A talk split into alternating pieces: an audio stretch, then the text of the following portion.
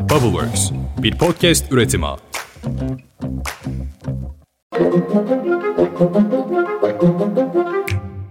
Günaydın. Bugün 6 Nisan 2023. Ben Özlem Gürses. Bubbleworks Media ve Pusholder ile birlikte hazırladığımız 5 dakikada dünya gündemine hoş geldiniz. Herkes dün mecliste partisinin grup toplantısında İyi Parti lideri Meral Akşener'in elinde mermilerle yaptığı konuşmasını konuşuyor. Kemal Kılıçdaroğlu, Ekrem İmamoğlu ve Mansur Yavaş herkes bu tarihi anları izlesin diyerek konuşmayı paylaşırken AK Parti'den sert tepki geldi. Anlatayım. Önce Akşener'in konuşmasını bir duyalım. Bunca ahlaksızlığa göğüs gerdikten sonra şimdi bizi bu kurşun mu sindirecek? Söyleyin Gaffar Okkanlar, Uğur Mumcular öldü mü? Recep Haşatlılar öldü mü? Bunca hainliğin üstesinden geldikten sonra şimdi bizi milli misakımızdan bu kurşun mu vazgeçirecek? İşte bu konuşma Ankara'da deyim yerindeyse olay oldu. Meral Akşener aslında İyi Parti'nin İstanbul il binasına yapılan saldırıyı kınamak için başlamıştı söze. Kürsüye tek tek mermileri koyup sonra da fırlattığı anlarda İyi Partililer ayakta alkışlamaya başladı. Tüm bunlara göğüs gerip milletimize güneş olacaksınız söz mü? 15 Mayıs günü buradan gülmeyen yüzleri güldürmek için susmuş, sesleri haykırmak için, çöken karanlığı dağıtmak için 40'tan 41 bin olacaksınız. Söz mü? Ama bu konuşma AK Parti'yi çok kızdırdı. AK Partili hükümet sözcüsü Ömer Çelik konuşmanın açık bir tehdit olduğunu söyledi. Seçim kampanyaları seccadeye ayakkabı basa, ayakkabıyla basarak başladı. Ondan sonra mitinglerinde dar ağacı pankartı asarak devam etti.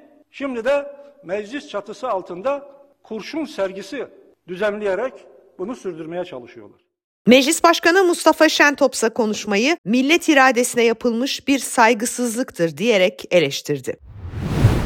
İyi Parti lideri Meral Akşener'in teklifini kabul eden Anavatan Partisi iktidarı döneminde bakanlık yapan Lütfullah Kayalar İyi Parti'ye katıldı. Kayalar'ın rozetini partisinin grup toplantısı öncesinde bizzat Meral Akşener taktı.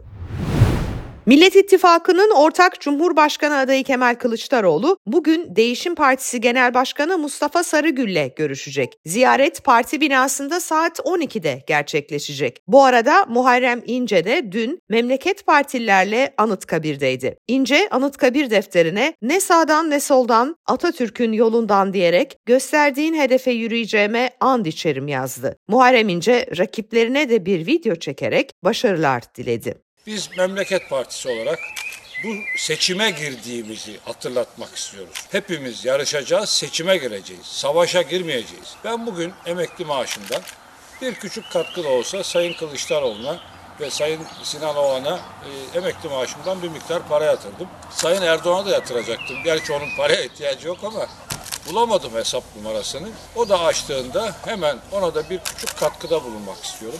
Amacım siyasetin dilini yumuşatmaktır. Birbirimize çok ağır e, sözler söylememek istiyorum.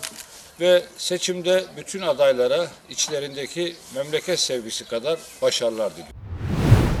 Ankara'da vekil adayları listeleri telaşı var. Millet İttifakı'nda uzun zamandır ittifak içinde ittifak listesi yapma çabaları vardı. Ancak Saadet Partisi Genel Başkanı Temel Karamollaoğlu, üçlü ittifak görüşmelerinden bir sonuç çıkmadığını, Gelecek Partisi ve Deva Partisi ile ortak bir listede anlaşamadıklarını açıkladı. Bu durumda Millet İttifakı'nın tüm bileşenleri sadece seçili illerde ortak liste yapacak.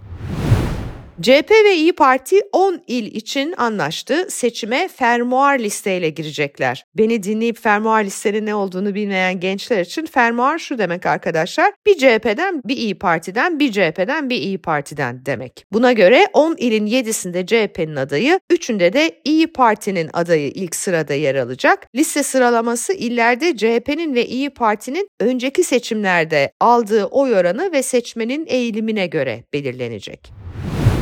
HDP Diyarbakır eski milletvekili İdris Baluken tutuklu bulunduğu Sincan cezaevinden tahliye edildi. Grup başkan vekili olduğu dönemde 2016'da gözaltına alınmıştı Baluken. Diyarbakır Ağır Ceza Mahkemesi'nde yargılanmış ve 9 yıl 2 ay hapis cezasına çarptırılmıştı. 30 Ocak 2017'de hakkında bir tahliye kararı verilmiş ve cezaevinden çıkmıştı. Ancak Diyarbakır Cumhuriyet Başsavcılığı bu karara itiraz etmiş. 22 gün sonra 2017 21 Şubat'ında Baluken'i yeniden tutuklayarak cezaevine göndermişti. Amerikalı yatırım bankası Morgan Stanley, Türkiye'deki seçim sonrasına ilişkin Türkiye ekonomisiyle ilgili senaryoları içeren yeni bir analiz kaleme aldı. Bankanın bu analizine göre seçimi kim kazanırsa kazansın dolar TL'de yükseliş öngörülüyor. Yani sizin anlayacağınız dolar her durumda yükseliyor. Emeklilere maaş ve ikramiye ödemeleri bayramdan önce yapılacak. Çalışma ve Sosyal Güvenlik Bakanlığı 14-19 Nisan arasında ödemelerin olacağını duyurdu. EYT kapsamında emekli olanlara ise ödemeler başladı. Mart ayında emeklilik için başvuran ve maaş bağlama işlemi tamamlananlara ilk ödemeler yapılıyor.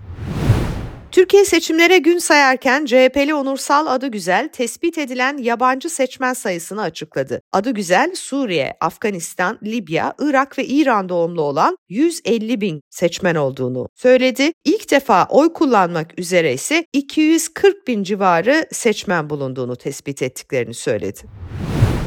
Facebook, Instagram ve WhatsApp'ın çatı şirketi olan Meta, Türkiye'de seçimlerin güvenliği için özel bir merkez kurduklarını açıkladı. Seçim günü yaklaşırken potansiyel tehditleri gerçek zamanlı olarak belirlemek ve daha hızlı müdahale edebilmek için seçim operasyon merkezimizi etkinleştiriyoruz denilen duyuruda uygulamalarımızda asılsız bilgilerin yayılmasını azaltmak ve zararlı içerikleri kaldırmak için insan gücüne ve teknolojiye yatırım yapıyoruz ifadesine yer verildi etti. Bu kapsamda Meta doğruluk payı ve teyitin de aralarında olduğu 90'ın üzerinde bağımsız üçüncü taraf haber doğrulama kuruluşlarıyla çalışmalar yapacakmış. Radyo Televizyon Üst Kurulu malum televizyonlara yine ceza yağdırdı. Fox TV'ye Gülbin Tosun'un kadın hakları hakkındaki yorumları nedeniyle, Halk TV'ye Ayşenur Aslan'ın konuğu Turgut Kazan'ın yorumları nedeniyle, Tele1 TV'ye de Merdan Yanardağ ve Emre Kongar'ın Şanlıurfa Belediyesi'nin yardımlarını Taliban'a göndermesi konusunda yaptıkları değerlendirmeler nedeniyle %3 para cezası verildi. İçişleri Bakanı Süleyman Soylu depremlerde kimliklendirme işlemlerinin devam ettiğini ve can kaybının 50.399'a ulaştığını açıkladı. Bu arada depremlerin ardından yaşanan 2826 heyelanda da 92 vatandaşımız hayatını kaybetmiş. Dışişleri Bakanlığı Sözcüsü Büyükelçi Tanju Bilgiç, Türk hava sahasının Irak Süleymaniye Uluslararası Havalimanı'nı kullanacak tüm hava araçlarına kapatıldığını duyurdu. Karar ilk aşamada 3 Temmuz 2023 tarihine kadar geçerli olacak.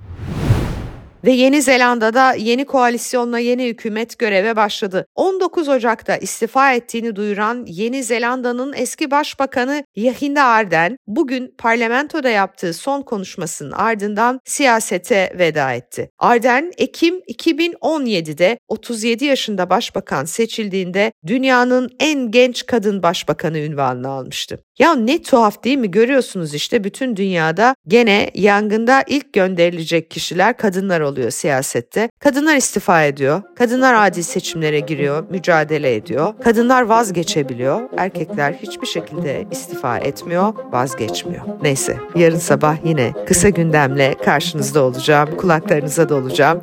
Görüşünceye dek hoşçakalın.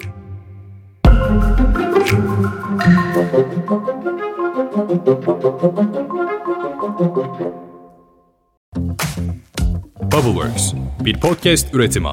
Thank you.